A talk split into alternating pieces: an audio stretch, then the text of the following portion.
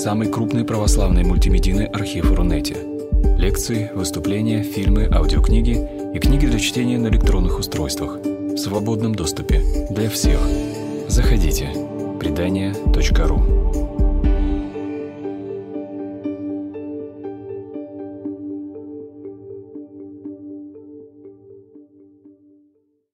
Думаю, что мы начнем нашу сегодняшнюю лекцию. Это пятая лекция из цикла про бездомность, посвященного проблемам бездомных людей, который организуем мы, объединение «Друзья общины Стоугиди» и наши прекрасные друзья из эм, православного портала «Предание.ру». Лекторий про бездомность проводится в рамках проекта «Дом друзей на улице». Это победитель конкурса президента Российской Федерации на развитие гражданского общества. Вот, я с удовольствием представлю сегодня э, наших э, спикеров, наших гостей – с нами сегодня Ирина Мешкова, которая является руководителем направления помощи бездомным людям Синодального отдела по церковной благотворительности и социальному служению. Вот. Ирина также э, сегодня возьмет слово за Романа Скоросова, который э, должен был нам рассказать о проектах помощи бездомным людям службы милосердия.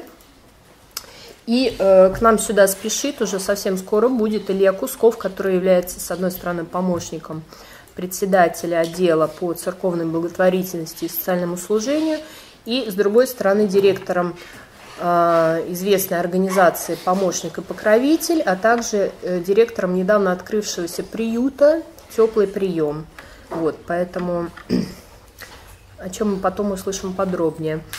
Вот, собственно, меня зовут Наталья Маркова. Как вы знаете, я являюсь координатором движения «Друзья на улице». Это направление помощи бездомным в рамках объединения «Друзья общины Стологидия». Вот, ну, э, на сегодняшнюю встречу, я думаю, что мы все пришли с тяжелым сердцем из-за случившейся в Кемерово трагедии. И мы знаем, э, что завтра, на третий день после случившегося, по благословению Святейшего Патриарха Московского – и все Руси Кирилл во всех храмах Русской Православной Церкви пройдут за упокойные службы по погибшим. Вот, я думаю, что э, слова тут э, сложно подобрать, непонятно, уместно ли они, но думаю, что мы все можем совершить минуту молчания по жертвам. И вообще жизнь, конечно, очень хрупкая вещь. Эта хрупкость жизни, она ставит под вопрос то, как мы с ней обращаемся, ценим ли мы ее, как вообще обращается со своей жизнью человек, развивает ли он свои таланты, помогает ли другим или замыкается в себе. Часто мы переживаем даже не столько за себя, как следовало бы, может быть, сколько за других. Нам кажется, что жизнь другого человека идет или складывается не так, как нам кажется правильным. Особенно это ярко видно, может быть, как раз на примере бездомных людей – людей по разным причинам, оказавшимся, оказавшихся без крова и жилья. Они сами виноваты, почему он не идет работать, зачем оставил все жене, вообще понаехали, сидел бы там у себя, не потерял бы жилье и так далее. Часто история, которая привела к бездомности, она не бывает видна и понятна с первого взгляда, иногда и со второго, иногда и с третьего – она может остаться загадкой навсегда.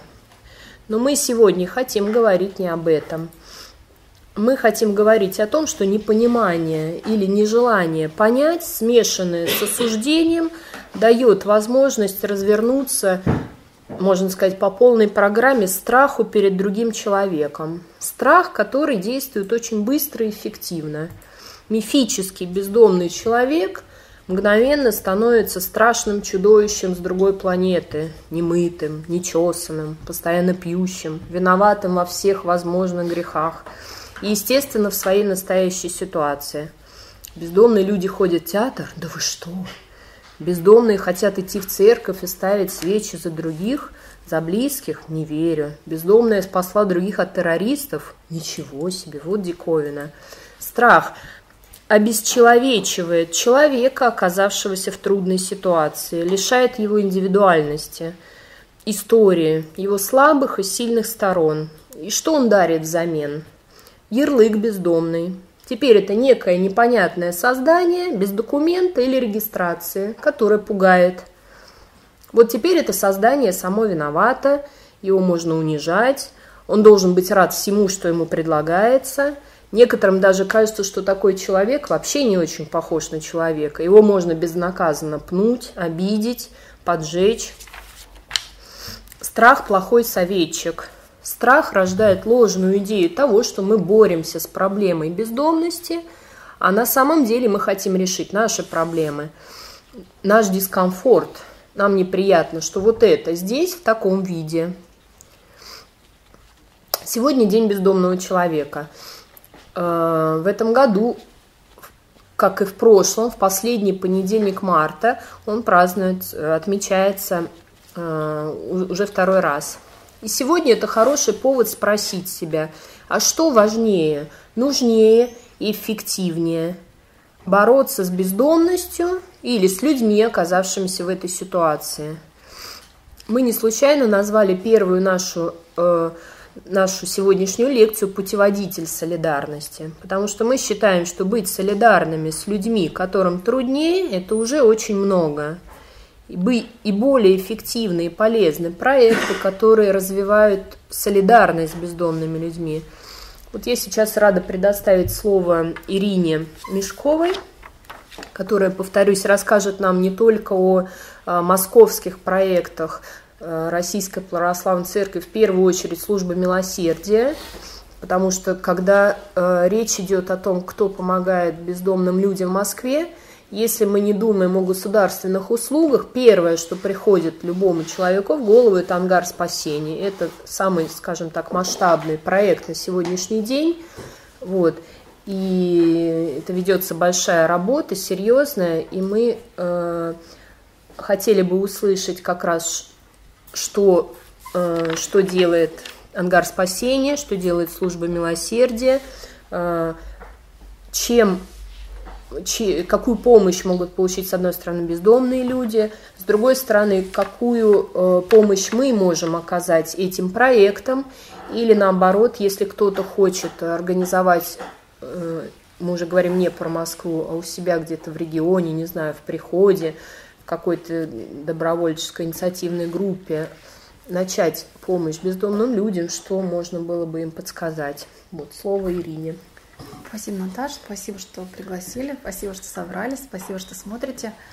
А, но, знаете, прежде, пока тебя слушала, прям совсем согласна практически. Ну, не практически, а да, разделяю полностью, что ты сказала. И прежде чем начать говорить про ангар, про частности, то, как и что и где помогают, я вот хотела бы с вами, с вами чем поделиться. Так случилось, что, наверное, даже секрет – а вот, что сейчас, э, ну, собственно, получается, что в Русской Православной Церкви а, пишется такой документ, который называется «Концепция помощи бездомным». Вот, и очень полезная на самом деле вещь. Э, в какой-то достаточно скоро мы там немножко доработаем и вынесем это на обсуждение общественности, вот, потому что это ну, такой, мы претендуем, что это какой-то коллективный, да, разум. И, конечно же, без, э, если не посоветовавшись сообществом, он будет пустым. Вот, э, и я вот что хотела бы сказать. Помимо того, что можно, конечно, расписать виды, направления и так далее, это ни для кого не новость, это, наверное, всем известно. Но вот э, что было самым важным, как мне кажется, а, когда мы а, э, работали и продолжаем работать над этой концепцией, это, наверное, было ответить на вопрос вообще, а,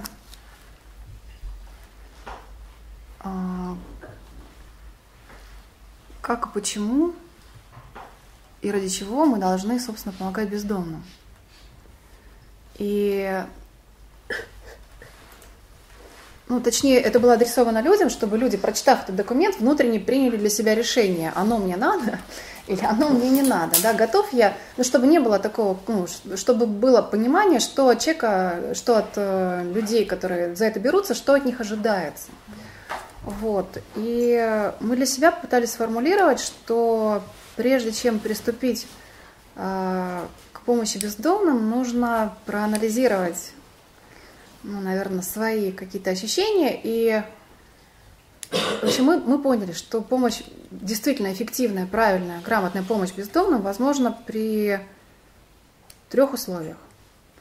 Первое – это искреннее желание тех, кто помогает, само, самих помогающих.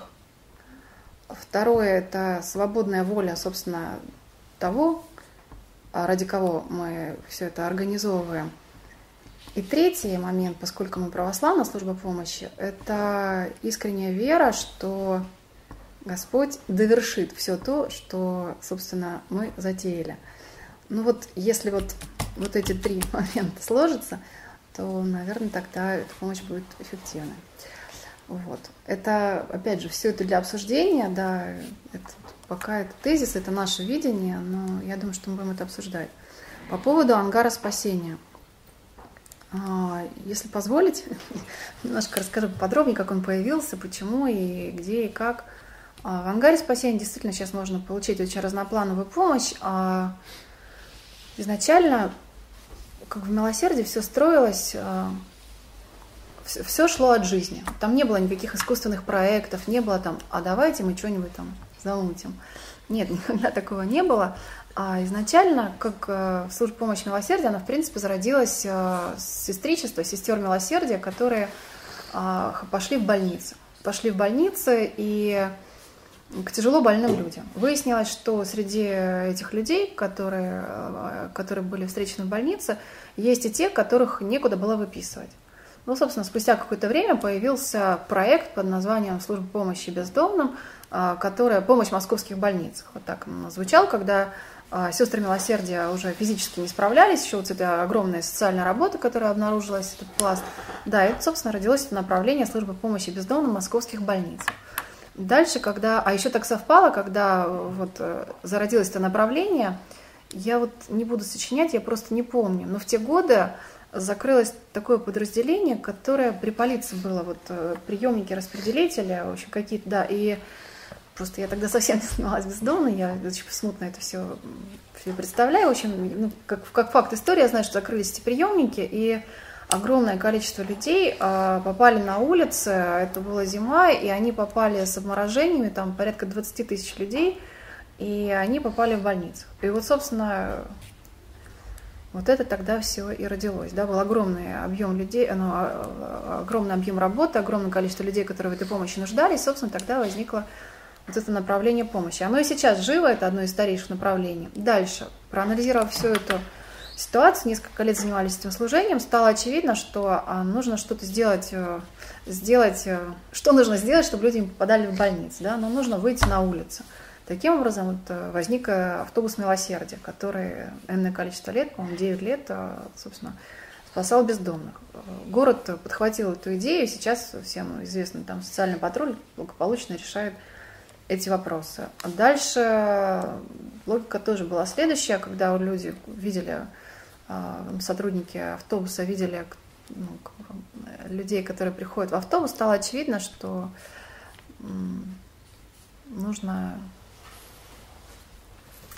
оказывать людям еще и достаточно большой объем социальной помощи, да, и вот таким образом родился ангар спасения, где есть уже время, возможность а, людям, которые приходят, казалось бы, за тем, чтобы покушать, да, они могут получить другую разную помощь социальную, если оно им надо, да, восстановить документы, связаться с родными и так далее, и так далее, и так далее. Вот, собственно, с, в какой-то момент а, Ангар спасения, он дал, сыграл очень серьезную тоже роль. Когда в первую зиму 2014 года в январе открыли этот ангар спасения, туда приходило каждый день больше ста человек. И а, когда город увидел все это, СМИ, конечно, очень сильно это все освещали в средствах массовой информации, и, собственно, выяснилась вся подноготная эта история, что в ЦСА Люблено на тот момент, да, низкопороговая ночлежка, там было очень малое количество мест, и люди просто физически не могли туда попасть, там были достаточно серьезные требования, ну, вот, пороговые на попадание туда. И, собственно, в конце года того же, 14-го, в ЦСА Люблино открылось, открылся низкопороговый центр, в котором могли уже разместиться 450 человек. Это было, конечно, очень круто, мы очень радовались этому. Вот. Э, ну и таким образом ангар спасения сейчас он перестал, э, там сейчас нет ночлега, да, там просто можно днем э, получить социальную помощь. Вот, сейчас в какой-то момент, да, вот это все было в таком режиме, люди же приходили, приходили, приходили. В какой-то момент, когда это все было отлажено, когда это все перестало быть каким-то таким стрессом для всех, просто ну, отлаженная уже работа была, мы задумались на тему, а кто же к нам приходит, кто все эти люди. Вот каждый день в ангар спасения приходит 100-150 человек, вот самые холода бывает. Кто эти люди? Вот, а каждый человек у нас э, расписывается в ангаре, э, он пишет фамилию, ну, конечно, это не стопроцентная гарантия, да, что он пишет свои истинные данные, ну, какие-то погрешности есть, но в целом, как бы люди пишут информацию, э, кто и что и кто обращается. Мы посчитали, да, сколько было количество обращений. Вот в 2016 году, когда мы их посчитали, этих обращений было 23 тысячи. Дальше перед нами встал вопрос, это 23 тысячи людей или это, не знаю, 150 ну, человек, которые вот так бесконечно ходят, да, и мы не понимаем, а они, не они. Да, ну и выяснилось, что это 12 тысяч человек, вот, и мы ну, дальше стали анализировать эти 12 тысяч человек, э, кто они, за какой они помощи нуждаются, вообще кто эти люди, сколько им лет, потому что не мне вам рассказывать, что по бездомному человеку достаточно сложно определить точно, сколько ему лет, потому что улица очень быстро меняет человека и накладывает свой отпечаток. Ну и мы выяснили, что порядка 80% этих людей это люди в расцвете сил, 35-45 лет, приехавшие в Москву из других регионов на заработки. Вот. Еще до этого, какое-то время назад, мы открыли программу возвращения, которая помогала людям и помогает сейчас возвращаться домой. А, достаточно там простые условия этой программы, да. А если человеку нужно вернуться домой, у него нет денег, у него какие-то сложности еще, ему покупают билет, естественно, мы связываемся с родными, проверяем, есть ли ему куда ехать, вот, и, собственно, и мы, собственно, отправляем людей домой. Так выяснилось, что вот среди этих 12 тысяч э, всего лишь полторы тысячи да, уезжают, все остальные остаются.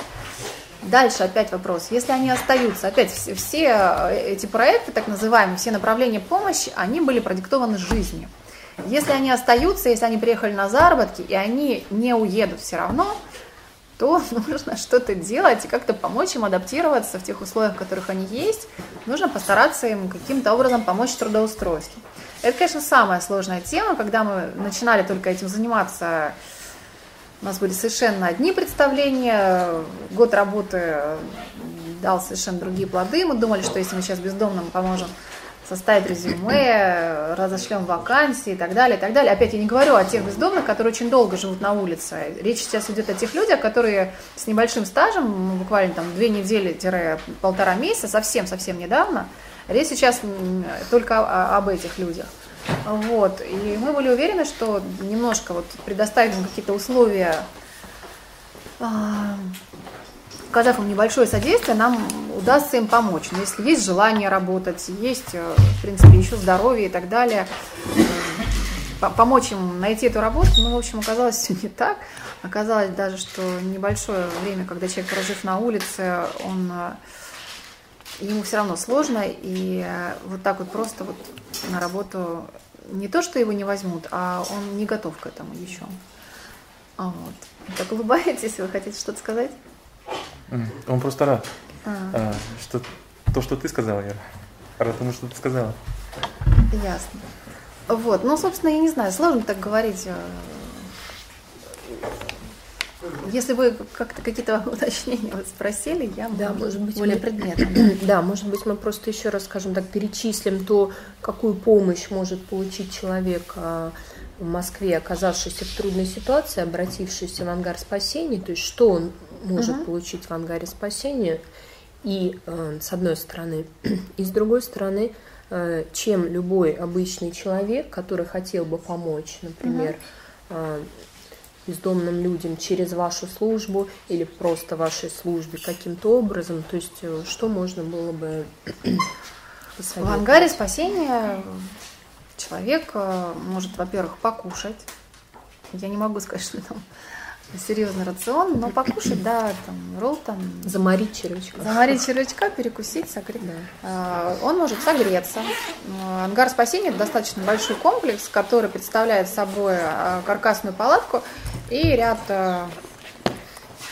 мест, где оказывается разноплановая помощь. Ну и так, в ангаре спасения можно покушать, можно согреться в холодное время года, можно получить одежду, а, сменить нижнее белье, а, обязательно, да, можно помыться, там есть э, душевые кабины, в которых можно помыться, можно подстричься, а, можно получить э, доврачебную помощь простую, можно, опять же, сменить одежду, можно восстановить документы, можно связаться с родными, там есть бесплатный телефон, с которого можно позвонить в любую точку, куда нужно – а, можно попросить, чтобы тебе купили домой, вернуться домой, если ты действительно попал в беду. А, вообще, знаете, нам нередко у нас спрашивают, там много мошенников к вам обращаются, вот, ну, как бы, чтобы вот использовать как-то вас. Как вы знаете, как ни странно, нет. Бывают случаи, но они единичные, как-то вот, ну, в основном к нам попадает, кто реально нуждается в помощи. Вот, билет помочь вернуться домой – а с трудоустройством я уже сказала, да, мы только начинаем, да, это непаханное поле, очень много сложностей. Вот. Ну, теоретически это тоже можно попробовать э, как бы, решить. Сейчас мы начали один экспериментальный проект, я бы так сказала. А, а, знаете, в последнее время действительно очень много людей приходит в ангар. Ну, в семнадцатом году, вот сейчас выяснили, что почти 27 тысяч человек пришло. Несмотря на все, что, да, это прекрасно, что люди хоть какую-то простую помощь получают, а, мы, стали понимать, не то чтобы не руки, конечно, опускаются, но мы стали просто, в общем, очень руки не то чтобы опускаются, а очень хочется с людьми больше общаться. Потому что вот просто вот на поешь, на тебе одежда, и у меня еще таких 20, 50, там, неважно, там еще очередь, да, это неправильно. Это совершенно неправильно, это плохо, и это, ну, говоря таким языком бюрократическим, неэффективно. Всем людям не хватает общения и просто, просто поддержки. Понятно, что и поел, и погрелся, и помылся, все это чудесно, но для человека, которому плохо, это, это не помощь, это не то. Вот, поэтому сейчас, вот, собственно, мы не знаем, очень мало ресурсов, очень мало сил, сотрудников мало. Сейчас мы вот работать стали в этом направлении. Очень хочется каждому человеку уделить как можно больше внимания. Вот, поэтому очень нужны волонтеры, а, добровольцы, да, люди, которым, которые готовы себя отдавать, которые готовы которые имеют большое терпение, а которые готовы впускать в свое сердце людей, которые не всегда у тебя даже вызывают симпатию, э, ну вот снисходительные, которые, которые готовы, ну вот очень будем рады, благодарны, если будете к нам приходить, помогать нам. Ну так вот, про этот экспериментальный проект родился он тоже вот из... Да. Я расскажу сейчас, да. Сейчас расскажу, как это родилось, да, и в какой форме мы имеем возможность это реализовывать. Это сейчас э, небольшая история для шести человек. Вот я бы так сформулировал. Вот, когда мы этот открыли Центр содействия в трудоустройстве, мы его открыли при поддержке Комитета общественных связей, мы выиграли на эту субсидию, очень благодарна, они помогли там, а, все это мы сделали. А, вот, а, вот что мы поняли. Да, ну, даже человек устраивается на работу. Вот его вот взяли, да. Он приходит и говорит, а, ну и потом он приходит говорит, вот я вот опять не работаю. Мы такие, ну что же это, ну как же ж ты, ну как же ж ты, вот столько в тебя сил ложили. А он говорит, понимаешь, говорит, ну вот, ну взяли меня, а мне все равно, вот, мне негде спать. Я вот все равно в этом подъезде, а потом еще выпил, мне было холодно. Ну, ну в общем, я все равно помятый, я все равно какой-то неопрятный. В общем, он там в итоге не задерживается. Мы такие, да, что-то мы не доработали, что-то мы не додумали, да. Ну, мы поняли, что без, э, ну, какая-то такая полупомощь получилась, да, вроде, вроде что-то сделали, а вроде и не все. И понятно, что мы не сможем сделать все для всех, но хоть для кого-то. И вот у нас, вот, наверное, вот этот был какой-то важный щелчок, когда мы перестали гнаться всем, всем, всем и подумали, так, все, всем невозможно, окей, хотя бы вот единицам. И, наверное, это очень важно, какая-то была перестройка даже в наших головах. Вот, и мы подумали, что вот попробуем. Потому что как помогать вот, вот этого рецепта, чтобы вот человек реально...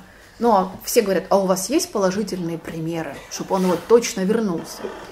Такие говорим, не знаю, мы не отслеживал. Ну, если он положительный пример, он, мы о нем не знаем, он уехал, да, куда-то там вернулся, там, не знаем.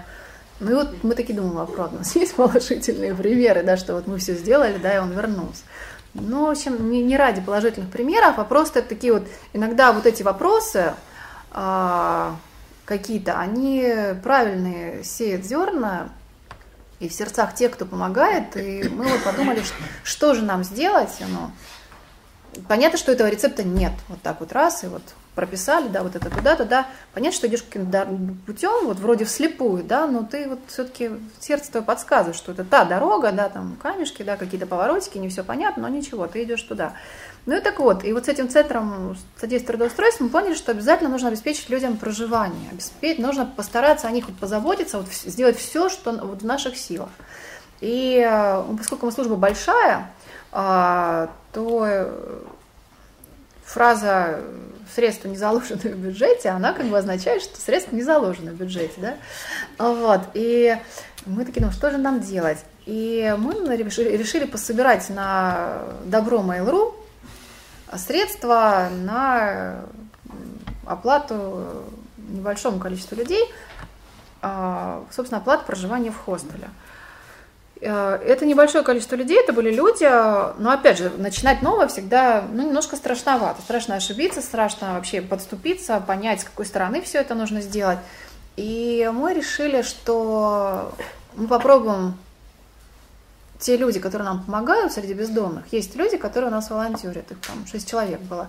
Мы подумаем, попробуем вот для них а, вот, вот это все организовали для них. И мы нафандрайзили этих денег с помощью Добро Mail.ru. Мало очень собрали, кстати, такая очень, очень, очень плохо собиралась. И такой классный они текст написали. Вот ну, плохо собиралась, не понимает народ, да. Как-то вся эта нетрогательная тема для большинства жертвователей. В общем, мы собрали 63 тысячи. Собирали чуть ли не полгода. Вот как-то так, ну вот собрали. Вот. Но все равно мы очень рады, что это была, это была сумма, она для нас была очень важна. И мы сняли комнату в хостеле на 39 дней. Вот, мы думаем, ну все, сейчас наши бездомные заживут. Заживут, сейчас жизнь наладится, они вот все будут трудиться, все будет хорошо.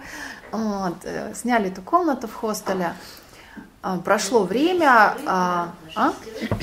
Да, комната на шестерых человек, да ну, как бы койко-места, но так совпало, что это комната была. Вот, и, ну, в общем, в итоге мы в финале собрались, ну, мы и раньше собирались, но и в итоге мы собрались и в финале. Мы говорим, ну что, ну как? Ну как, как там сработать, что вам? А мы думали, что сейчас вот они все подружатся, объединятся вот этой компании, как-то там немножко подзаработают, э, снимут себе, ну, накопят денежки, чтобы, ну, как, как, ну, по своей логике, как бы я условно поступила, оказавшись в такой ситуации, я бы с кем-то подружилась, объединилась, решила, как бы, ну, в общем, я, ну, я и не я, там, и мои коллеги, да, ориентируясь на свои представления, как бы мы поступили, ну, вот мы так просчитали, что будет так. В общем, а люди говорят, никакая работа, я выспался. Мне было так классно. Я отоспался, мне ничего не надо было, мне было хорошо. Ну, мы поняли, да, что мы немножко быстрее ожидали, что все это случится, да, что он просто выспался, просто, он просто, ему хорошо, больше ничего не надо было. Вот, он говорит, а сейчас вот, в принципе, я бы готов. Мы говорим, ну все, в принципе, время тоже закончилось на оплату. Вот, ну и, в общем, как-то мы мужественно обрезали всю эту историю. Это было ужасно, сложно сказать, а теперь все. Вот как-то все. И, в общем, мы с, этим вот чувством, что а теперь все, до свидания, мы месяц пожили, поняли, что так нельзя, заложили в бюджет эти средства. Вот, и теперь, собственно, этот проект под названием «Рабочим хостел» продолжается. И вот сейчас эти шесть человек, кстати, немножко другие люди, она поменялся состав, вот, сейчас они вот живут. Вот, знаете, я могу сказать, что мы ужасно довольны результатами, прям вот ужасно. Вот, потому что люди стали раскрываться, люди стали расцветать, люди стали оживать, а, и они стали верить в свои силы. Ну, точнее, они начинают верить в свои силы, и как, как все это происходит? А? Мы, мы уже знали, что они месяц будут спать, и все нормально, их лучше не трогать. Так, к счастью, был январь, мы сами все спали январь. Вот. Ну, в общем, да, потом потихоньку начали все это там а, ставить задачи, какие-то встречаться каждую неделю. А, еще по вечерам к ним ходят, а, ходят волонтеры, это разные люди, они каждый вечер приходят. Это тоже была сложная история. Вот эти наши шесть бездомных, они очень напрягались изначально от того, что к ним ходят эти волонтеры вечерами. Ну, такой а контроль. С одной стороны, это действительно контроль, но это не совсем так. Вот. Это все-таки, ну, какой-то вот ну, мы претендовали, чтобы они подружились и делились там, есть какие-то сложности, да, чтобы они там говорили, вот как-то так-то, так-то. Ну и в общем, и сейчас как это все работает. Э, мы встречаемся по вторникам, каждую неделю а, они к нам приходят, ну, помимо того, вот этих частных встреч, а, когда волонтеры ходят вечерами, и, собственно, встречаемся, обсуждаем. И разбираем историю каждого. Вот у тебя что? Ну и там. И еще к тому, что когда изначально брали людей, мы нам была озвучена очень небольшая часть проблем. Вот. И сейчас мы до сих пор выкапываем, выкапываем, выкапываем, раскапываем, что там в их жизнях происходит и почему все это происходит. Вот. И, и до сих пор эти подробности выясняются, и каждый раз приходится как-то это все корректировать. В общем, суть такая. Мы, а, во-первых, собрание всегда начинается с вопроса, кто пил. Вот а, были прецеденты и пили, да. Но сейчас как бы, даже если случаются эти проблемы, люди перестали скрывать это. Вот. И, в общем, появилось доверие. Видно, что у нас нет задачи, да, ах, вот оступился, да, следующий, оступился, следующий. Люди поняли, что у нас есть искренняя заинтересованность помочь. И если ты ошибся, не страшно. Ничего. Пробуем дальше.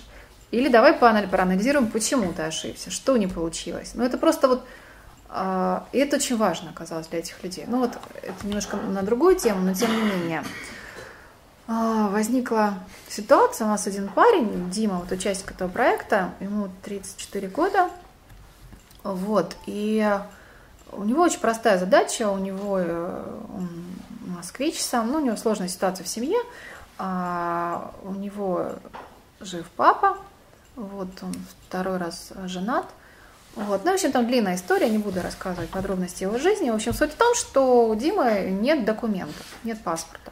Ну, ему нужно восстановить этот паспорт, ну, нам все просто, идешь туда, в такой-то паспортный стол, вот тебе справка, придешь, скажешь, там, сроки, все и так далее. Он приходит, э, говорит, не получил, вот справку дали, что будет в это время, ну, и у нас там по срокам, ну, где? Говорит, ну, что-то нету. В общем, и так что-то нету было три раза. Такие, ну, что ж такое? где тут, почему. Вот, и мы поняли, что, в общем, э, с ним пошел наш соцработник, и все как бы эффективно, как бы все правильно закончилось. Мы паспорт выдали, причем мы увидели по дате, что паспорт был готов еще пару недель назад. Ну вот я не знаю, ну просто не знаю, искушение какое-то, какой-то вот я не знаю, почему в итоге, в общем, у него не сложилась коммуникация с паспортисткой, и она по какой-то причине просто говорила, что не готов. Вот. Ну и вот, ну, реально жесть какая-то, согласна. Ну вот как-то так. И, и он, понимаете, ему неловко было эту проблему озвучить. Он ее, ну как бы чувствовал эту проблему, что это вот какое-то личностное отношение. Вот. И в общем, когда мы в итоге предложили ему помощь, он очень оживился, очень обрадовался, сказал, что и правда она какая-то не такая. И вот это, вот, понимаете, в чем? А, вот это страх и, и забитость очень сильная. Но это нормально, что ты, ты видишь, что к тебе какое-то предвзятое отношение, да, но ты же чувствуешь это. Но он настолько ему было он не мог вот нам это озвучить, и он даже в себе как, ну, в общем, это было ужасно жалкое зрелище, я бы так сказала, что... И когда мы ему сказали, может, может она у нее там с головой проблема, что, может, какое-то у нее неприязненное отношение, может, она не профессионал, что это такое? И когда мы это озвучили, он просто ожил. Да, да, ну вот, а вот, а он не мог это сформулировать, он не мог вот это сказать, он настолько забит, что он не мог озвучить, что кто-то там вообще не в адеквате, а это явно вот как бы так. А. Сворачиваться? Да, ну, в общем, как-то так. Вот такой у нас очень интересный сейчас вот замысел, и очень мы вот если, просим поддержки. Да, если я правильно поняла, эм, это намек на то, что ваша служба нуждается в добровольцах, людях, да. которые могут, смогут приходить к вам и помогать как раз общаться. Да? И я думаю, что э, под, скажем так, мудрым руководством, советом и так далее. Вот. И потом я тоже очень благодарна Ирине, потому что в ее словах очень эти примеры очень хорошо нам показывают, что, как сказать, все наши мысли и ожидания, то есть мы, э, как сказать, привыкли мерить своими мерками мерками нашей, не знаю, теплой, стабильной жизни. жизни, благополучной, и поэтому, что, э, как сказать, не всегда совпадает с, с реальной жизнью, в которой живет человек, оказавшийся в сложной ситуации. И поэтому, как сказать, тут э, правильно было бы не, не махать рукой и не Э, расстраиваться, опускать руки как раз и уходить совсем из этой ситуации, но как раз правильно было бы, как э, рассказала Ирина, включить фантазию, э, желание помочь и поиск какого-то своего тепла душевного и придумать, что можно сделать. Я думаю, что мы сейчас э, хотели бы а доставить... Что мы могли бы сделать? тезисно, вот что мы можем сделать, допустим, у нас собралось там пять человек, у нас группа большая, не соберется там, я там, не думаю, что больше пяти. Вот мы приезжаем что мы можем сделать? Простите, вот это очень хороший вопрос. Я, с вашего позволения, оставлю его наконец, потому что у нас есть э, второй гость, который тоже, э, по-моему, очень хорошо мог бы на него ответить. Поэтому да. я Спасибо, Наташа. Э, с большим удовольствием сейчас предоставлю слово Илье Кускову, он же Илья Владимирович. Вот, э, я очень рада, что мы дружим уже много лет. Илья э, очень важный человек, скажем так, в сфере оказания помощи бездомным людям, не только в масштабах столицы, но и в масштабах России. Вот, именно Илья стоял у истоков как бы всей как раз вот mm-hmm. то, о чем рассказывала Ирина, как раз этот и первый автобус милосердия, и все эти первые и шаги. служба в больнице тоже руку служба в больнице, и э, э, как мне Я, кажется, как нам кажется, э, Илья совершил такой путь, может быть, даже личный путь э, роста и понимания в этом смысле. Вот, поэтому э, сейчас Илья занимается как раз, продолжает быть директором благотворительного фонда «Помощник и покровитель», который уже далеко не первый год успешно работает. И к тому же... 10 лет. 10 лет, поздравляем. Вот. И э, более того, в этом году э, осенью тоже совершилась, я так понимаю, такая произошла такая небольшая победа, такое э, большое важное дело вы открыли приют, вот, и теперь Илья тоже является директором этого приюта, он называется «Теплый прием». Вот, я буквально в двух словах скажу, что наша сегодня, напомню, что наша сегодняшняя лекция называется «Путеводитель солидарности». Mm-hmm. То есть мы бы хотели, Илья, услышать от тебя немножко э, о том, чем ты занимаешься сейчас, в настоящее время, потому что немножко истории нам Ирина уже рассказала. Mm-hmm. Вот, и именно в чем скажем так, специфика подхода, потому что сегодня наши гости представляют, э, скажем так, христианский подход, подход людей верующих, подход в рамках Русской Православной Церкви, то есть э, э, в чем, если можно так сказать, специфика, но и в чем сильные стороны. Потом Илья тоже, почему я э, прервала этот вопрос, потому что Илья в том числе был автором пособия, которое вышло как организовать у себя на приходе группу помощи бездомным. Поэтому... Надеюсь, тоже что-то еще есть, новые всякие пособия. Разрешим Илье воспользоваться да. минуткой и делать рекламу своих а вот этот э, пособий. Очень крутой. Вот, поэтому тогда мы сначала да. услышим э, о том, что есть сейчас, и потом э, я попросила бы обоих гостей как раз ответить на вопросы, таким образом подсказать тоже многим нашим слушателям, что можно сделать, если вы группа в приходе, если вы инициативная группа, э, как можно участвовать. Спасибо, спасибо Наташа, спасибо за приглашение. Э, добрый вечер, дорогие друзья. Вот очень рад вас всех видеть. Вот. Но, конечно, что мы сейчас имеем? Да, мы имеем две организации. Одна называется благотворительный фонд «Помощник и покровитель». И этот фонд, он реализует сразу несколько проектов. Один из них это автобус, который ездит по различным районам Москвы вот уже 10 лет.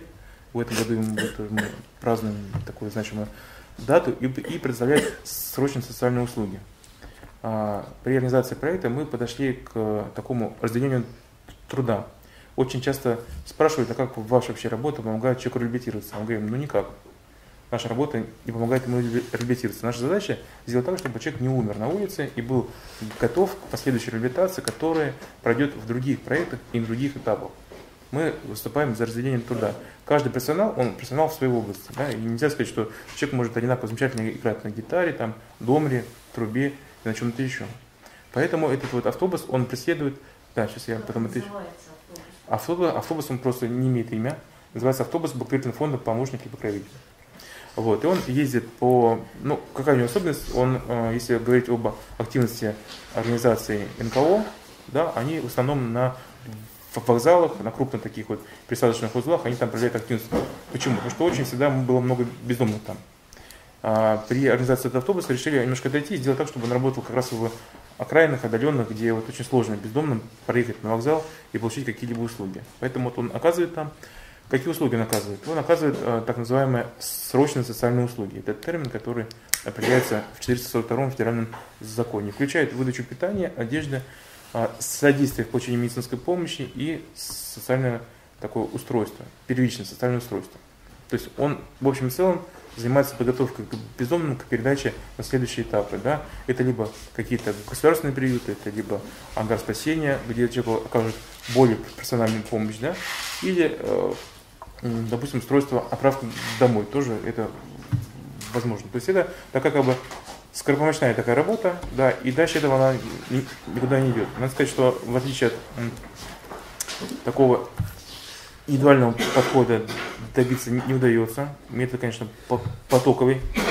Он объясняется тем, что приходит очень много народу, примерно 150 человек в день. И на 5 штатных работников, конечно, это очень большая, скажем, такая вот а, объем работы, им сложно всем одинаково указать, уделить внимание и как-то пообщаться. Но что-то как-то мы пытаемся. У нас сейчас есть очень хороший социальный работник, который занимается парализованным человеком, проживающим в Капотне на трубах. Вот Капотне, вы знаете, есть такой нефтеперерабатывающий завод, и там очень много всяких отапливаемых всяких подстанций, ТЭЦ, там, и там такие есть места идеально, где вот трубы теплые, такие разумно теплые, и там люди очень много живут. Там вот есть один парализованный человек из Белоруссии, Сейчас с помощью перусского посольства там нашли его родственника, связались с Мозырем, откуда он родом. И сейчас планируем его туда на нашей машине отвезти. Вот, потому что на другом вообще никак. Но это вот один из таких примеров. Надо сказать, это просто, ну как сказать, это, это редкость. Потому что в общем целом он ну, представляет иные услуги, этот автобус. Еще он издает всякие справочники, книжки, допустим, справочник э, для бездомного, в котором указаны все организации коммерческие, ведущие активную социальную работу, он тоже дает. Вот, вот на Пасху выходит новый справочник, где будет указан как раз многофункциональный центр по оказанию услуг э, бездомных, представляемый друзьями на улице.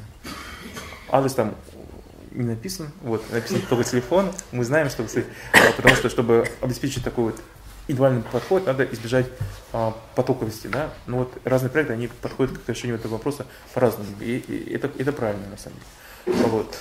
И а, второй а, момент, потом был сделан ангар спасения, как уже более такой продвинутый, а, скажем, социальный проект с временным размещением. Но когда мы сделали а, проект ангар спасения, мы поняли, конечно, что ну, не хватает что-то. Не хватает что-то для, для того, чтобы спокойно с человеком поработать, поговорить с ним, уделить ему внимание, а, сделать так, чтобы человек снял стресс с пребывания на улице. Я, в моем понимании, пребывание на улице – это бесконечная такая, как бы сказать, беготня в белки в колесе. Нас просто нет времени даже, чтобы остановиться подумать. Утром проснулся, надо, там, допустим, обхмелиться, да, потом надо где-то найти что-то поесть, надо куда-то съездить, надо что-то сделать. Слушай, и, и вечером ты настолько устал, что просто хочется выпить, чтобы снять этот стресс. Понимаете, я вот не осуждаю тех людей, которые пьют на улице, потому что у них максимально стрессовое э, положение и э, очень тяжело жить. Мы с вами, вот, допустим, условно говоря, можно привести пример. Я это очень хорошо понял, когда я один раз ехал в недавнем поезде. Я настолько замерз, что э, холод проник настолько в момент далеко, что я там ел горячий ролл, пил чай и, не мог согреться. А когда я спал и просыпался, депрессуха от того, что просто холодно, она меня просто не оставляла.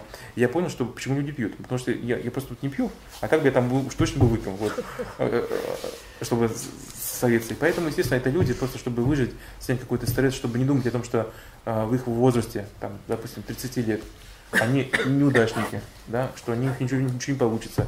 В общем, в целом, некоторые так думают, да, некоторые, общаясь с окружающими, воспринимают вот эти вот не совсем толерантное отношение общества, видя, как мы с вами сейчас слышали в примере Ирины, отношения в паспортном столе, они подрывают э, уверенность в своих силах. И человек, он даже здесь хочет вырваться, он постепенно утрачивает этот, этот стимул. Да? Мы раз говорим, о чем говорил Ира, о получении психологической травмы, пребывания на улице, когда э, так называемая стагматизация, исключение из общества, к тому, что человек э, разумеется, если каждый из нас говорит, что у тебя не получится ничего в жизни, знаете, это так мы и поверим.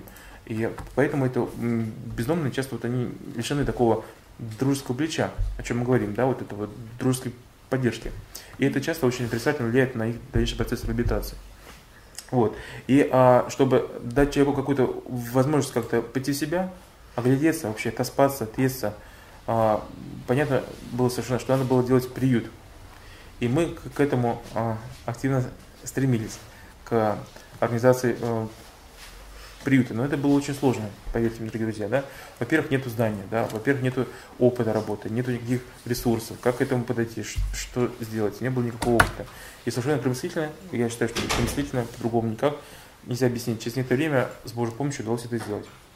Да, появился инвестор, нам удалось э, смоделировать здание, как мы захотели, с учетом, есть такие всякие стандарты строительства э, по домам ночного пребывания Центром социальной адаптации, которые были утверждены Минстроем в 2003 году, которые определяют ряд требований к освещенности, к кратности воздухообмена, там, отапливаемости этих помещений, количество пребывающих на одном помещении, да, то есть это все, постарались это свести. Из, из Божьей помощи получился такой очень неплохой проект а, в виде трехэтажного здания на 66 э, коек постоянного размещения и 10 коек карантина. А в этом здании на первом этаже находится санитарный пропускник, который обеспечивает потоковую систему. Да? Что это значит? Очень важно, чтобы человек а, обрабатываемый не проходил через грязное помещение. Вот он пришел, вот он везде идет только в одну сторону. То есть он разделся, обработался, получил новые вещи, и в старое здание уже, ну, в старое помещение уже не прошел. Это основной принцип такого санитарного обслуживания. Нам с Божьей помощью это удалось сделать. А, Э, на этом же этаже находится 10 коек для инвалидов, и мужчин, и женщин. На втором этаже находится часть этажа, это занимает администрация, и 12 коек для женщин. Женщин тоже, конечно, сказать, очень важный момент, им дать возможность нормально прийти в себя и как-то ну, пожить. Они очень часто еще тяжелее жить на улице, на самом деле. И еще третий этаж, в котором находится столовая и, соответственно, 44 койки для пребывания мужчин, которые могут подняться и могут с собой ухаживать и обслуживать. То есть это вот такой получился прием. Открылись мы 27 декабря а, фактически и 30 января формально. Потому что надо было вообще посмотреть, как нас отладить, чтобы люди были какие-то. А, вот. И, конечно, очень интересно получились результаты открытия. В общем и делом, в, общем и целом, я думаю, что, конечно, люди будут более проблемные которые туда а, поступают. Но как интересно показалось, что я имею опыт работы на улице, опыт работы в ангаре. Я знал людей там и там. Вот, и думаю, что, конечно, люди такие, ну, будут проблемы. В общем, в целом показалось, не знаю, может быть, мы слишком четко подходили к отбору. А, но попасть люди очень позитивные. Кого мы туда отбирали? Мы э, взяли, опять же, на вооружение базовый принцип, что каждый должен заниматься своим делом, да? Вот, ну, не наша задача вести уличную работу. Есть замечательные организации, всякие разные, да, общественные, церковные, ангар спасения, это они ведут уличную работу. Они знают этих людей, они с ними общаются, знают свои сильные и слабые стороны этих людей. И поэтому мы в общем целом общаемся с ними. Ребята, вот если вы считаете, что кто-то может поступить в этот приют, пожалуйста, отправьте его нам. Уличной работы, уличного приема в, этом приюте нету. Мы считаем, что это не наша задача, наши с вами работники, они точно ошибутся, потому что уж как вот более опытные люди, которые работают на улице, их ну просто вообще нету. И мы прислушиваемся к их мнению. И это является а, таким мнением для нас определяющим. А вот. То есть вот так у нас осуществляется. И также люди поступают из РСУЗН, районных управлений социальной защиты Московской области. А, что мы можем им предложить? Мы э, вот долго думали, как бы, какую программу сделать реабилитационную. Но это очень сложно. Во-первых, конечно, любая программа, она может быть только индивидуальной, да, она нельзя сделать в общем. Но мы э, положили в приют такой базис, что койки должны помочь максимальному количеству людей. То есть у нас не паллиативный уход, то есть у нас не такой, скажем, погодильно, в котором люди могут там, поступить и жить до э, отошествия к, к Господу. Да? А у нас просто временное замещение, чтобы мы человеку смогли восстановить все то, что ему мешает реабилитироваться, это именно документы, куда входит а, паспорт, СНИЛС, ИНН, ОМС, а, вот это вот основные документы. И помочь ему сориентироваться, что он хочет по жизни. Если это человек старый, устроить в приют. Если это человек молодой, постараться отыскать работу. И мы закладываем на это три месяца. Вот три месяца это базовое время. Потом, естественно, скажешь, ну как же там, трех месяцев человек выглядит, то, конечно, не выгоним. Да? Но мы должны понимать, почему эта программа неудачно реабилитируется. Или это объективная причина, допустим, там, ну, проблемы с паспортом, да, или это субъективная причина, допустим, наших штатов работников, которые сидят, ничего не делают, или, допустим, человека, который не стремится да, содействовать в реализации этой программы. У нас там, когда люди поступают, они подписывают договор, который размещает наши их полномочия. Это в договоре прописывается, что они должны содействовать а, в реализации программы реабилитации. Это одно из условий их реабилитации, чтобы они прикладывали к этому усилия. Да? И если вот человек ну, ничему не стремится, если он не, не хочет сам себе помочь, то здесь ему никак не поможешь. Ну вот, вот, это вот такие основные э, базовые принципы. Сколько людей прошло? Около 70. В данный момент сейчас у нас пребывает 35 бездомных, 10 инвалидов э, и остальные э, четверо женщин и остальные это мужчины. Какой интересный э, момент мы увидели вот за очень краткое время работы. Мы не можем сказать, а, насколько это статистически правильно, потому что, чтобы об этом сказать, надо отработать значимое время. Но мы очень увидели, что это люди а, замотивированные, часть из них замотивированы. Я, в общем, целом тоже думал, что а, человек, когда проживает, долго на улице, он получает такие психологические травмы, что, в общем, работать как-то ему ну, тяжело, не знаю, ну, не хочется. У нас это происходит следующим образом. Люди откидаются в первое время, да, мы их особо не трогаем. Они у нас находятся в карантине, пока там сдают все анализы. А, госпитальную группу, туберкулез обязательно. Потом, а, если есть какие-то подозрения, дальше начинаем разбираться. Допустим, есть подозрение на туберкулез. При этом они даже и не говорят, есть он или нет. Мы везем, там, сдаем мокроту, посевы, изолируем человека, кладем его а, в инфекционное отделение, с ними тоже установили контакт. Да? И они нам отсылают бездомных, а мы им. На основе этого мы с ними с Химкинской больнице очень, очень хорошо работаем. А, вот. И выяснилось, что первое время люди отъедаются, а потом им, конечно, очень надо работать. Они не могут без работы, а вот это отсутствие работы, оно угнетает, они начинают проявлять инициативу какую-то, мастерят там что-то, выпиливают, чистят э, снег во дворе. И очень просят найти им какую-то работу, чтобы просто деть переизбыток времени какой-то, да, восстановить навыки. В с этим мы просим э, просыпаться к определенному времени, да, то есть надо к моменту завтрака быть умытым, почистить зубы, пойти ко времени и ложиться под бой. То есть это вот такое, есть некоторый подход в западных странах, о котором, ну, может быть, читать. Он говорит, что чтобы человек реабилитировать, надо сначала приучить к вообще некоторому внутреннему расписанию. Вот, он не сможет ходить на работу, если не приучить его вставать ко времени, да. Ну, вот он привык там просыпаться, когда, когда привык. Ну и все, какая здесь работа? Он всегда на нее опоздает. И поэтому реабилитация начинается вот с некоторых таких вот временных рамок, да, поэтому, чтобы человек их соблюдал. Вот они отъедаются, э, очень э, оказывается востребованным культурный досуг. Люди хотят общаться. Они, понимаете, мы, мы отмечали с ними некоторые праздники, причем все вместе, да, вот мы сейчас с вами сидим, также мы отмечали. У нас не было там ни администрации, ни, сказать, благополучателей, были ну, друзья, товарищи, которые вот просто как-то вот здесь вот вместе все мы собрались. Мы отмечали Масленицу, отмечали 8 а, марта, 23 февраля, сегодня то что-то отмечали. Вот. А, ну и как оказалось, люди а, очень были благодарны моменту просто общения. Оказывается, они пишут стихи, они почитали свои стихи, декламировали Есенина, нашли его, просили нам распечатать. Это человек, который дедушка взял, прочитал. Я даже никогда не слышал таких стихов. Я думаю, как, как же замечательно, они все же талантливые люди. Да? И у нас был такой один дедушка, инвалид, он ногу потерял. И с, с этим впал в депрессию. С кем не общался, как я говорил, сидел, сидел, и стал замечательные песни петь. Ну, нас такой хоровое пение, знаете, какие-то советские песни вместе поем. Оказалось, он профессиональный певец, все советское время работал а, в, в хоре, ездил там в какие-то страны, но просто он не открылся, а теперь он открылся. И вот этот вот а, момент такой он очень объединил. Все мы стали какими-то такими настолько близкими, знаете, это стало очень приятно. Вот это вот такие вот моменты досуга, они а, очень помогают человеку открыться, да, вот в этой реабилитации почувствовать сплоченность такой вот коллектива, да, вот все мы семья. И теперь эти люди, у нас есть один такой человек интересный тоже, Саша Шкуригин, вот, он сам химкинский, э, много пил, да, так сказать, и он, у него скоро подходит к концу срок реабилитации. Он говорит, а вы меня не выкинете же. А говорит, понимаете, я, я раньше все пил, почему? Потому что никому не нужен. А работы нету, родным не нужно. Вот я и пью. А тут я как-то семья какая-то, знаете, и пить не хочется, и работать хочется, и какая-то у меня надежда получилась. Только меня, пожалуйста, не оставьте. Вот он, он, вот он почувствовал какой-то э, позитив.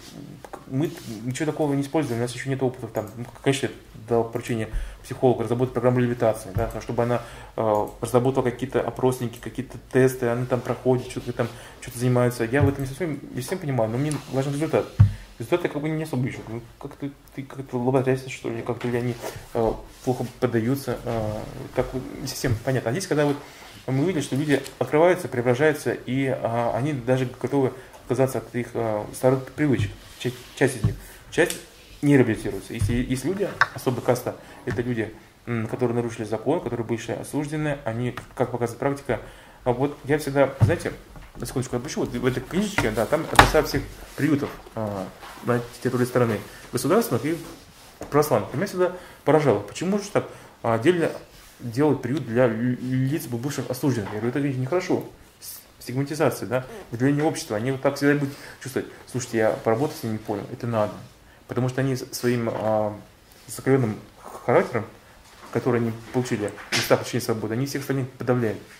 Заставляют там себе прислуживать, шестерить. А когда подходишь, все, все, все прекрасно, все идеально, все улыбаются, все готовы ручки целовать. А потом оно выясняется, что что-то не так. Это выясняет психолог, это выясняет там работники наши. Поэтому, конечно, как показывает опять же практика, что очень удивительно, что люди, вышедшие из места лишения свободы, они более подвержены конфликтам, наиболее не а, подвержены реабилитации, конечно, они такие наиболее проблемные.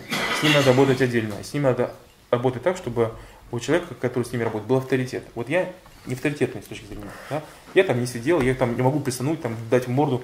Вот, понимаете? А вот эти люди, они думают, вот это авторитет, а вот это, ну, как, сила, молодец мужик такой, надо пахан, все, надо, надо слушаться. Я не такой, мне считают, что это ну, неправильно, люди как-то надо относиться с любовью, э, поддерживать. Они считают, ну это слабинка, ну да, можно поездить. И нам этих людей приходится отчислять. Вот, да, я отчисляю этих людей, потому что э, потакание вот этому э, их поведению, оно приводит к разбалансированию порядка в, самом учреждении. Все, все начинается, вот они очень тонко смотрят, говорят, если тому можем, почему мне нельзя, да? И начинается вот такая проблема. Что еще на интересно сделали? По их просьбам открыли компьютерный класс. Да? И дали там доступ к интернету. Ну, у нас есть волонтер, который, там чему-то их обучил, как это. Думаю, что же там смотрит, дай-ка я посмотрю. Посмотрел историю, думал, сидят там, будем там ВКонтакте или там фильм смотрят. Да ведь нет, они все ищут работу. Что очень интересно, эти люди, вот половина из них, у кого есть паспорта, они сидят, составляют резюме на HeadHunter, откликаются. У нас повесили так же, как в ангаре таксофон, они ходят, созваниваются, договариваются о встрече. Подходит ко мне, говорит, мне нужно справку на выход и 250 рублей. Я говорю, зачем 250? Вот метро 55, это 50, электричка, электричка. Говорит, вот я съезжу на собеседование, меня ждут. Слушайте, нас таких становится людей все больше и больше. Я как думал, сейчас они там куда-нибудь съездят, напьются. Нет, они этим дорожат. Вот был случай интересный, мы этого Александра Шкуригина устроили на нашей территории, институт, на котором мы находимся, есть а, скульптор, который делает какие-то скульптуры. Он решил его взять. И он говорит, слушайте, это еще удивительно, ну там, он им платит 20 тысяч в месяц, по 5 тысяч в неделю. Это все идет к ним, они деньги не остаются, и как они используются, мы к этому не имеем никакого отношения. Все наши услуги, они бесплатные. Они копят себе. Копите, потому что когда отсюда выйдете, у вас будет капитал, чтобы снять квартиру. Если вы три месяца проживете, это 60 тысяч, поверьте, это очень хороший стартовый капитал для начала новой жизни. Если вы будете ну, нормально чуть стремиться. И вот, и говорит нам этот а, скуп, нас, нас, он такой ар, армянин, армен, говорит, слушайте, мы шашлыки собрались, говорит, давайте, ребят, к нам выпьем. Говорит, вы что, говорит, нам нельзя. Нам нельзя, нас туда не пустят. Вот. И у нас же с этим строго, они, вот, кажется, он, он пил, пил, пил, а теперь понимает, что есть что терять. И вот оказалось совершенно удивительно, я не знаю почему, я так не думал, что эти люди замотивированы искать работу. Очень сильно. Причем все здоровые, даже престарелые, там, 55 лет, какая работа, елки-палки, мне так кажется. Я не, я, я не знаю, может быть, я не прав. Вот, но он бездомный, он утратил все свои навыки, он все свои документы потерял. Какая там работа? А он каким-то сторожем в каком-то храме съездил, уже сделал себе регистрацию липовую какую-то. Ему там знакомые принесли 2000 рублей, он сделал регистрацию, приезжает, вот у меня регистрация. Говорит, а теперь я пойду в храм, меня там ждут. И, и завтра он идет трудоустраиваться в храм. Вот, то есть они какие-то вот, э, это самостоятельно. То есть я так вот думаю, что в общем и целом, если говорить об подходе, человеку надо, конечно, поставить плечом, дать ему возможность понять, что он, если даже оступится, он не останется один. Поймите, даже в семье очень важно в любой ячейке знать, что тебя в случае чего не оставят. Да, если ты даже оступишься, там, потеряешь, совершишь, совершишь какую-то вину, всегда тебе найдутся люди, которые тебя оправдают и поддержат. И это, это, мне так кажется, я могу, конечно, ошибаться, еще вот малый навык, это дает значимый а, импульс людям а, пробовать изменить то положение, в котором они оказались. Определенное время пребывания, лимитированный срок, он приводит к тому, что это их подстегивает, понимаете, им некогда расслабляться. Им нужно за эти три месяца, а я всегда говорю строго, что, извини, пожалуйста, койку нужно освобождать, у тебя есть срок, чтобы это сделать, пожалуйста, старайся за три месяца ты должен много сделать. Да, мы тебе поддержим, платим твой проезд, там, снимем тебе хостел, как совершенно правильно говорит. Ну, в общем и целом, там, работа на тебе, ты должен проявить инициативу.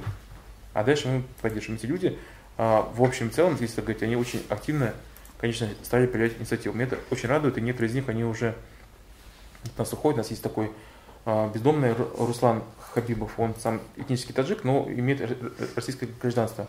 Вот он работает, у него есть золотая мечта, каждый вечер созвонится со своей с девушкой. Вот сейчас он а, зарабатывает сумму 40 тысяч, и он к ней уходит, они с ними снимают а, жилье и будут вместе работать в районе Медведкова. Это у него, он не пьет, а, исполнительный, а, ему единственная мечта у этого скульптора заработать на жилье. То есть, то есть коллеги, я так думаю, что эти люди, если мы говорим об, а, опять же, какой-то, помните, есть такие термины, там, паразитизме, некоторым таком нежелании, этого нету.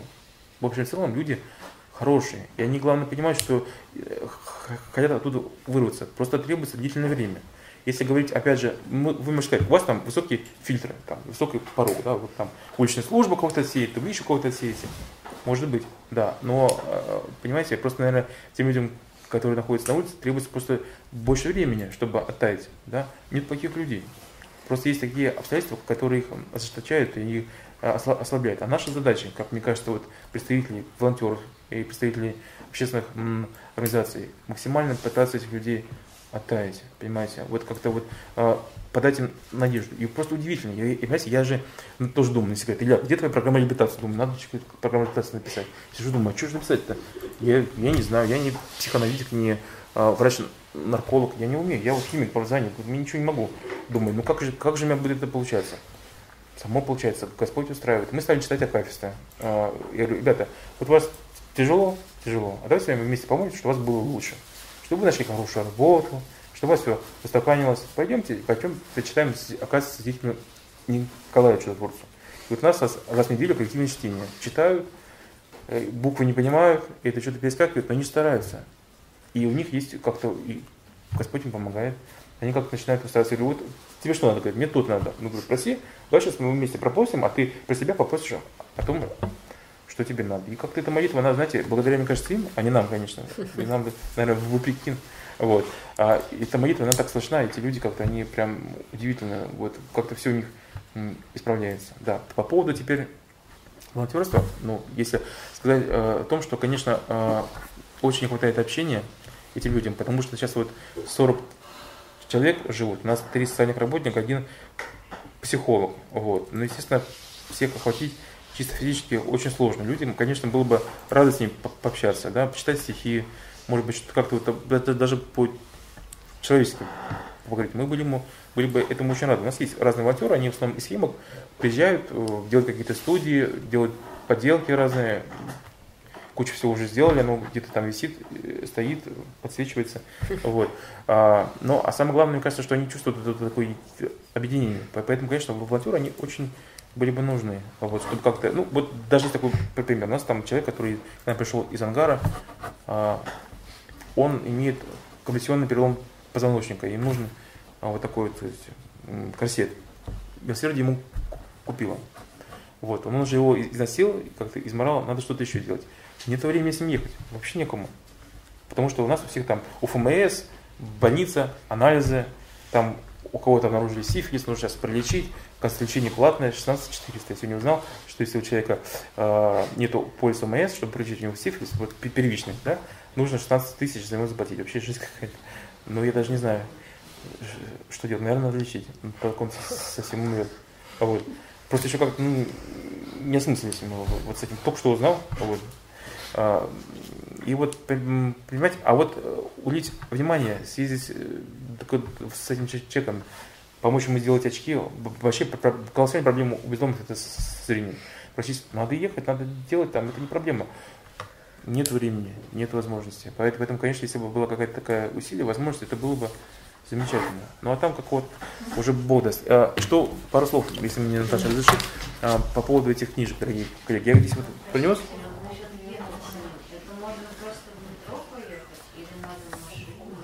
Конечно, можно метро. Они абсолютно хорошие, адекватные люди. Они, понимаете, они, мы их уже отпускаем по пропускам. Они возвращаются, думаю, там, ну, сейчас думаю, идут пьяные. Ни разу не было, чтобы человек опаздывает, да. Вот и за, за это, конечно, с них взыскиваем. Там каким-то, э, вот вчера обещал приехать в 8, приехал в 11.30. Сказали, пока ты больше никуда не едешь. Потому что вообще потеряешься. Хорошо, что хоть час нашелся. Подожди пока, а потом мы с тобой будем уже кататься. Это молодой парень, ездил устраиваться сирота, поступил в институт, а был отчислен, по результатам МГ, был отчислен по, по первой сессии, квартиру ему не выдали, парню 21, вот ему нужно перекантоваться, чтобы потом поступить в институт и получить общагу. Сейчас у нас живет, ездил в МГУ на, на экономический факультет. Я говорю, ну, я, говорю, я, я, даже я бы не смог научиться. Я говорю, ну хорошо, а он, он, он же имеет какую-то бронь как сирота там, да, там какие-то у него позитивности. И вот он туда э, да, и загулял, уехал, и, и загулял. Думаю, ну, конечно, весна, там девчонки, все такое. Я говорю, но ты хотя бы говорит, предупреди, скажи, я там, там засиделся, там сейчас я приеду. Ведь нет, не отвечает, мы там все уже из, испреживаются, а наши остальные благополучатели говорят, а вот смотрите, так ему же можно, а мы что, а что мы, а почему мы приходим к, ко времени? И поэтому приходится как-то вот, естественно, его ограничивать. Говорит, в следующий раз приедешь сдавать экзамены. Уже все, говорит, сиди, радуйся, он, конечно, очень расстроился, вот, ну, потом снимем, пусть сейчас пока попереживает, чтобы хоть как-то ощутил, что надо быть ответственным, вот, мы же за него переживаем, молодой парень, 21, у него уровень развития детский, понимаете, он хоть здоровый сам по себе, а наивный такой, сказать, и учится раздолбайски, поэтому везде отчисляют. Я бы, конечно, советовал поступать в какой-нибудь такой простенький институт, ну, он грезит университетом, нигде больше учиться не хочет. Ну, в общем, в целом он, конечно, молодец. У него посыл правильный, но надо же еще и трудиться. Вот, ну это ладно. Это к, к случаю, вот к слову пришлось. А вот в этом справочнике... А, да.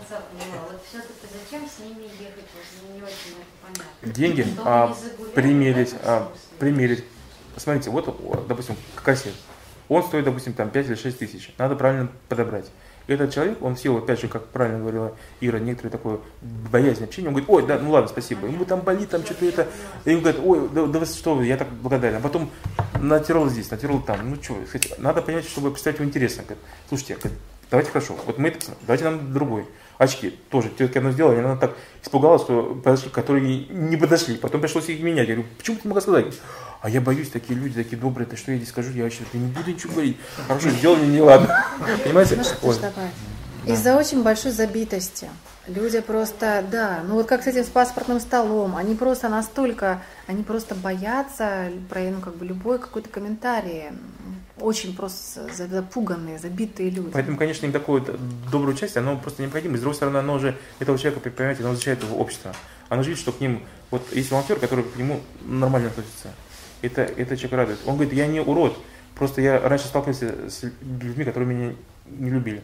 А то он так подумает, что он урод, и, и будет пить от этого. Знаете, если бы мне все время сказали, что я урод, я бы тоже запил. Это невозможно. Человек, он, оно, оно, оно общественно существует. Нужна взаимная поддержка, поймите. Если нас изолировать, нам будет очень тяжело. Да? Почему считается наказание в камере одиночки самое страшное?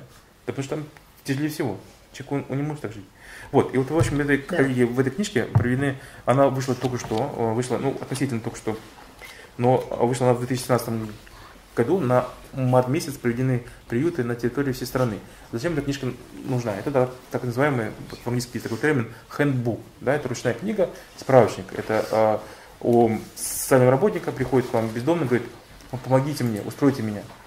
Вы понимаете, что надо человеку сейчас помочь. Там, не знаю, там, может он поступить в, теп в теплый прием или не может, есть у вас телефона нет. Но вы знаете, что он был прописан, допустим, в Карелии раньше, и тратил там прописку.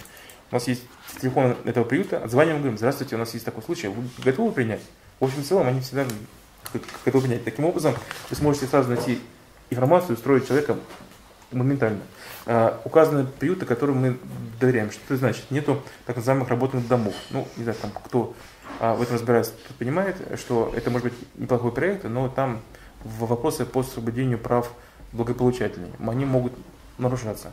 Поэтому здесь мы такие вещи не указываем. Мы указали только безвозмездное благотворительное проект, где все услуги представляются бесплатно. Интересная статистика. Как вы думаете, коллеги, можно вас уточнить? Вот такой просто, чтобы ожить аудиторию. Сколько вообще э, приютов государственных для бездомных в стране, как вы думаете? Ну, вот какими ну, цифры говорите? Ну, очень много, наверное. Сколько? 200. 5 штук. Так. Государственные типа ЦСА. ЦСА, да. Ну что, ну вот девушка была рядом. 134 приюта на общем количеством э, коек 8465. Это на 2016 год. А теперь с вами подумаем, сколько людей проживает на улице, да? Какой конкурс на поступление в учреждение? Я думаю, что никому МГУ это не, даже не снилось. Вот. Настолько, понимаете? И а, вот речь о чем? говорит, вот часто говорят, люди это безумные, ничего не хотят. Слушайте, ну вот эта цифра показывает, что они даже ничего и не могут, если, если даже они и захотели бы, понимаете? То есть у человека, у которого нет а, возможности выхода, у него не будет даже мотива измениться. Вот, а что, все равно ничего не изменится. Да. Буду я пить, не буду я пить, быстрее сдохну, хорошо. Ну а что, вот, вот часто такая логика, что они не видят выхода. И интересно, сколько вы думаете нам православных приютов а, в стране? Сколько? Ну, тут тоже близко. Православных. Это вы оптимально оцениваете. 94 православных приюта общей вместимостью 2536 мест. То есть а, видно, что православные приюты, они меньше, мельче, потому что это очень, ну, это правильно с точки зрения эффективности социальной работы и правильно с точки зрения экономики, но большой приют не потянуть. Но он правда, вот я вам могу сказать, что какой вот самый, вы знаете, вот, говорят, ой, а как там приюты такие дорогие, там вообще куча персонала. Да что, ребята, какие дорогие, какие куча персонала. Знаете, какой самый эффективный приют? Аренда квартиры, как сейчас очень многие делают организации, туда заявляете там 5 бездомных и их реабилитируете. Вот эффективнее этого приюта по затратам финансовым, по выхлопу социальным, да просто нету.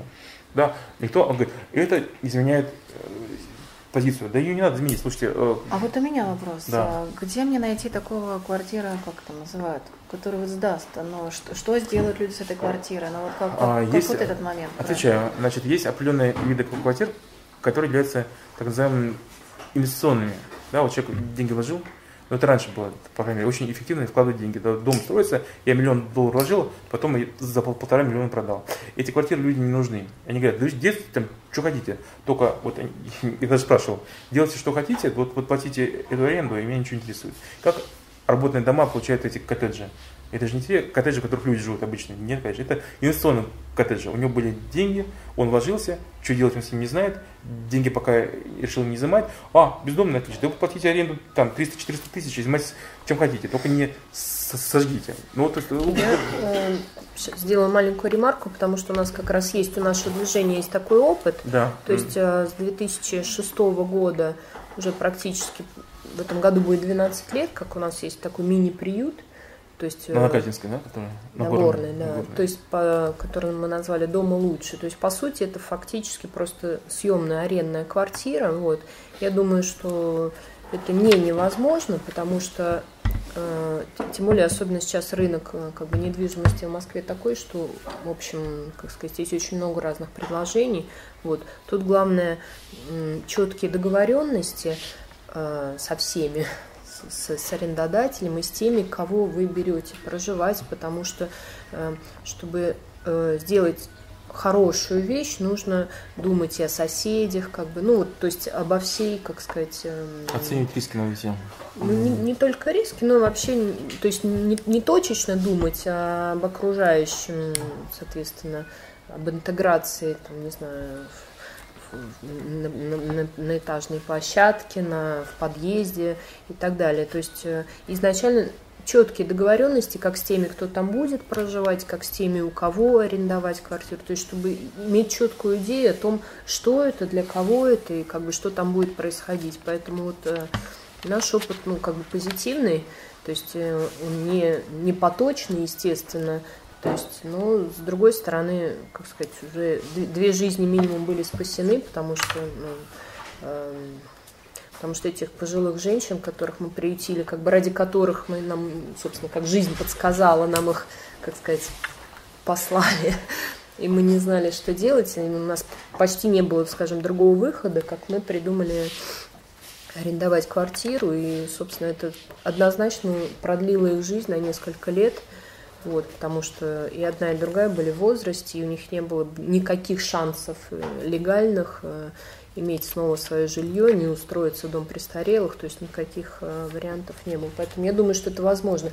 Ира, очень, если не... Очень, не... Да, Можно я еще тоже? Вас скажу? Да, вот. да, вот теперь, что это такое? Это методический сборник э, разных проектов, э, по реализации которых вот мы имели опыт и поделились. Это на момент создания ангара. Хотите сделать ангар и знаете как, прочитайте, там все прописано прописаны риски, прописан поэтапный план, прописана стоимость, смета. Это все было сделано, чтобы э, ничего не, не, не утаили. Вот. Все это было сделано, чтобы максимально э, оценить опыт по России. Это был когда, честно, с Ира, теперь ответственная по России. С меня сняли такую высокую ответственность. А когда я был ответственным по России, надо было как-то вообще продвинуть. В общем, в целом, по стране. Что людям не объяснять каждый раз, что мы там делаем. Мы говорили, вот, читайте книжечку. Вот, если вам это будет интересно, коллеги, здесь Очень. я вот э, положу, да, это да. книжечки, они, они есть, вы сможете их, их взять, да, и, а, соответственно, спасибо. использовать в вашей работе. Да, спасибо. Хотелось бы вернуться к вопросу, что обычные, многие простые люди или которые имеют желание и добрую волю помочь, что могут сделать, Ирина, например, а можно мне, отношении... я, да, мне как раз вот на, на примерах больше, ну, а вот двумя руками просто за то, что не хватает общения, но общение, опять же, что, что такое, что общение? Приду и со всеми начну общаться, ну тоже какая-то тоже странно, странноватенькая история. Пришли, допустим, от нас несколько человек, к примеру. Я не знаю, я ни с кем не разговаривала, кто захочет еще или нет, я просто да. теоретически пришло несколько человек. Я сказала, что мы можем сделать? Ну вот, э, чтобы и несколько человек и сразу пришли, наверное, нет. Вот тоже нет. Вот меня бы вот, да позволит здесь присутствующая любовь, да, рассказать мне одну а историю. А, вы вместе, да? Ну, вы тогда точно знаете, тогда вы первую стадию уже прошли, да? Вот, про, про носки я хотела рассказать эту историю. Вот, э, собственно, проводили мы эту акцию «Носки для бездомных», э, наверное, вы о ней в курсе, да? Да, ничего там такого было, но вот в прошлом году ваш храм просто поучаствовал в этой акции, там просто связали носочки, там как-то так. В этом году это уже было все про другое. Ваш приход уже в это включился. И, э, ну, в принципе, вы нам всю эту акцию там и сделали. 79, по-моему, пар носков, а также какое-то невероятное количество шапок, перчаток, варежек, шарфов и так далее. Плюс собирали деньги, поставили ящик, народ уже включился. Для него тема помощь бездомным стала не какая-то абстрактная, как вот, а люди включились. И уже как бы, ну, дальше из вот этого количества, не знаю, не знаю, 50-100 человек, возникнут какие-то единицы, которые, в принципе, хотели бы сделать что-то большее. Вот. И вот эти те, которые захотели больше, наверное, вот им имеет смысл приехать в ангар, потому что люди должны реально иметь желание. Просто прийти, я, я как-нибудь, ну, зачем-нибудь что-нибудь сделаю, ничего не получится. Ну, это мое частное мнение. Нет, знаете, вот. очень часто людям надо посмотреть. Мне там говорят, слушай, классный проект, я думаю, да мало что там хорошего. А при, при- пришел, посмотрел, все по душе.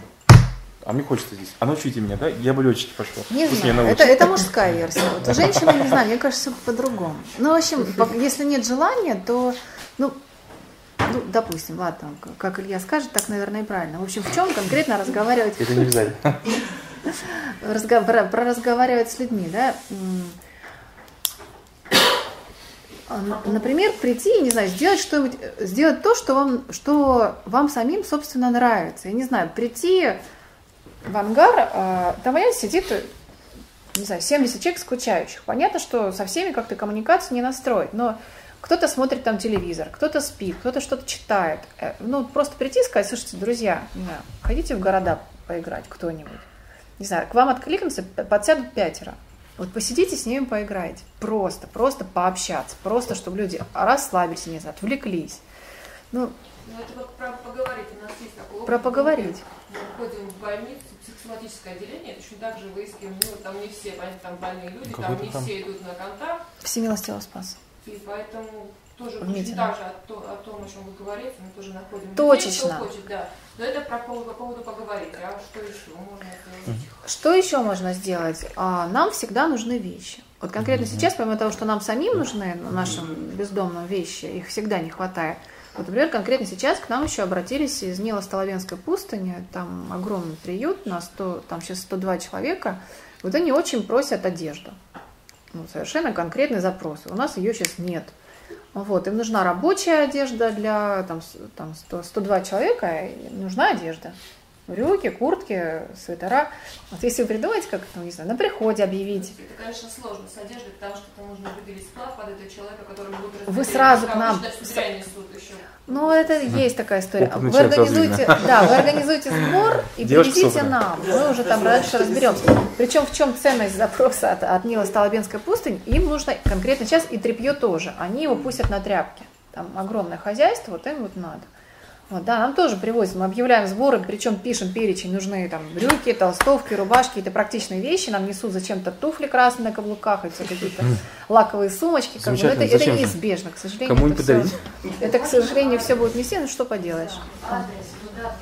Улица Никола Имская, 55, ангар спасения. Да, честно. Во дворе, самое главное. Во дворе. чтобы не отходить, у вас есть возможность, допустим, мы собираем, а вы можете приехать, вас возможность приехать, там, автомобиль, человек, который заберет это, или мы должны сами привезти. Ну, в идеале, конечно, сами. Ну, а если не в идеале, рассматривать, чтобы забрать. Ну, какой объем? Ну, за пакетом, конечно, мы точно не Ну, приедем. не за пакетом. Ну, если там, я не знаю, будет 5-10 егейских сумок, это взять, можете приехать. Ну, теоретически, да, можем приехать. Вот, обычно мы два раза в год мы проводим, ну, тоже, это же тоже все время, это все волонтеры, мы, руки все равно, они одни. Ну, вот два раза в год э, у нас есть такой верный друг, э, этот э, издательский дом Санама Independent Media, и они два раза в год собирают для нас вещи. Ну, там много они собирают. Коллеги, ну я общем, есть такие требования Роспотребнадзора по поводу этих вещей. Лучше их не знать. Да? Знаете, что, что вся одежда, которая передается, она должна обязательно пройти прожарку перед ее выдачей. Да? Да, и сказать, если она не проходит, то мы не имеем права ее сдавать. И Это некоторая такая большая проблема, с которой мы столкнулись, когда организовывали э, санитарный пропускник у нас. а, Вот, в ангаре. Но она была решена тем, что мы камеру все-таки установили, дескамеру. Вот. Но вот э, это, это так, чтобы вы э, ориентировались. В общем, в целом, не нужно говорить э, так особо а, широко, что вы занимаетесь каким-то там ББУ одеждой, кому-то ее выдаете, это неправильно. Не говорите, ну, пока выдаете, выдаете, но Ну, потом придет проверка и скажет, а вы как же а, утилизируете весь у вас договор на вывоз мусора? Это вот первый вопрос. Вы скажете, н- договора нету, и сразу вам штраф, вас штрафуют. Юрлицо. Какой, какой должен быть договор? Договор на вывоз, договор на вывоз мусора обязательно. Да. Друзья, я думаю, что мы, как сказать, от одежды вернемся к людям. Вот, я хочу поблагодарить, собственно, еще раз наших сегодняшних гостей. Ну, можно потом мы сейчас Кулуарно завершим. да. Да. Кулуарно мы Да. никуда не уходим. Я пожалуйста. думаю, что мы э, хотим очень поблагодарить сегодняшних наших гостей. Мне кажется, что самое важное, что мы услышали и от Ирины, и от Ильи, эм, самый главный итог, то, что мы заметили, что люди раскрываются, когда мы идем навстречу. То есть, может быть, этот первый шаг должны совершить мы. Мы должны поменять наши установки, наши идеи, мы должны пробовать новые форматы, мы должны эм, э, с доверием относиться. И тогда, как сказал Илья, действительно, мы с удивлением обнаруживаем, оказывается то-то, оказывается то-то, но на самом деле мы просто не пробовали людям доверять. Вот, поэтому э, это не последняя лекция из нашего цикла, из этого лектория. На следующих встречах мы, во-первых, хотим пригласить, пригласим другие хорошие организации, в том числе государственные структуры, чтобы узнать, э, э, что еще есть хорошего в Москве. Вот. Э, Следующая лекция, анонсирую сразу, будет, наверное, где-то в конце апреля, во второй половине апреля. Вот, поэтому всем большое спасибо. Если у кого-то еще остались вопросы, можно их быстренько сейчас задать э, за чаем. Вот, спасибо фонду предания. Спасибо, господин, дорогие друзья. Да.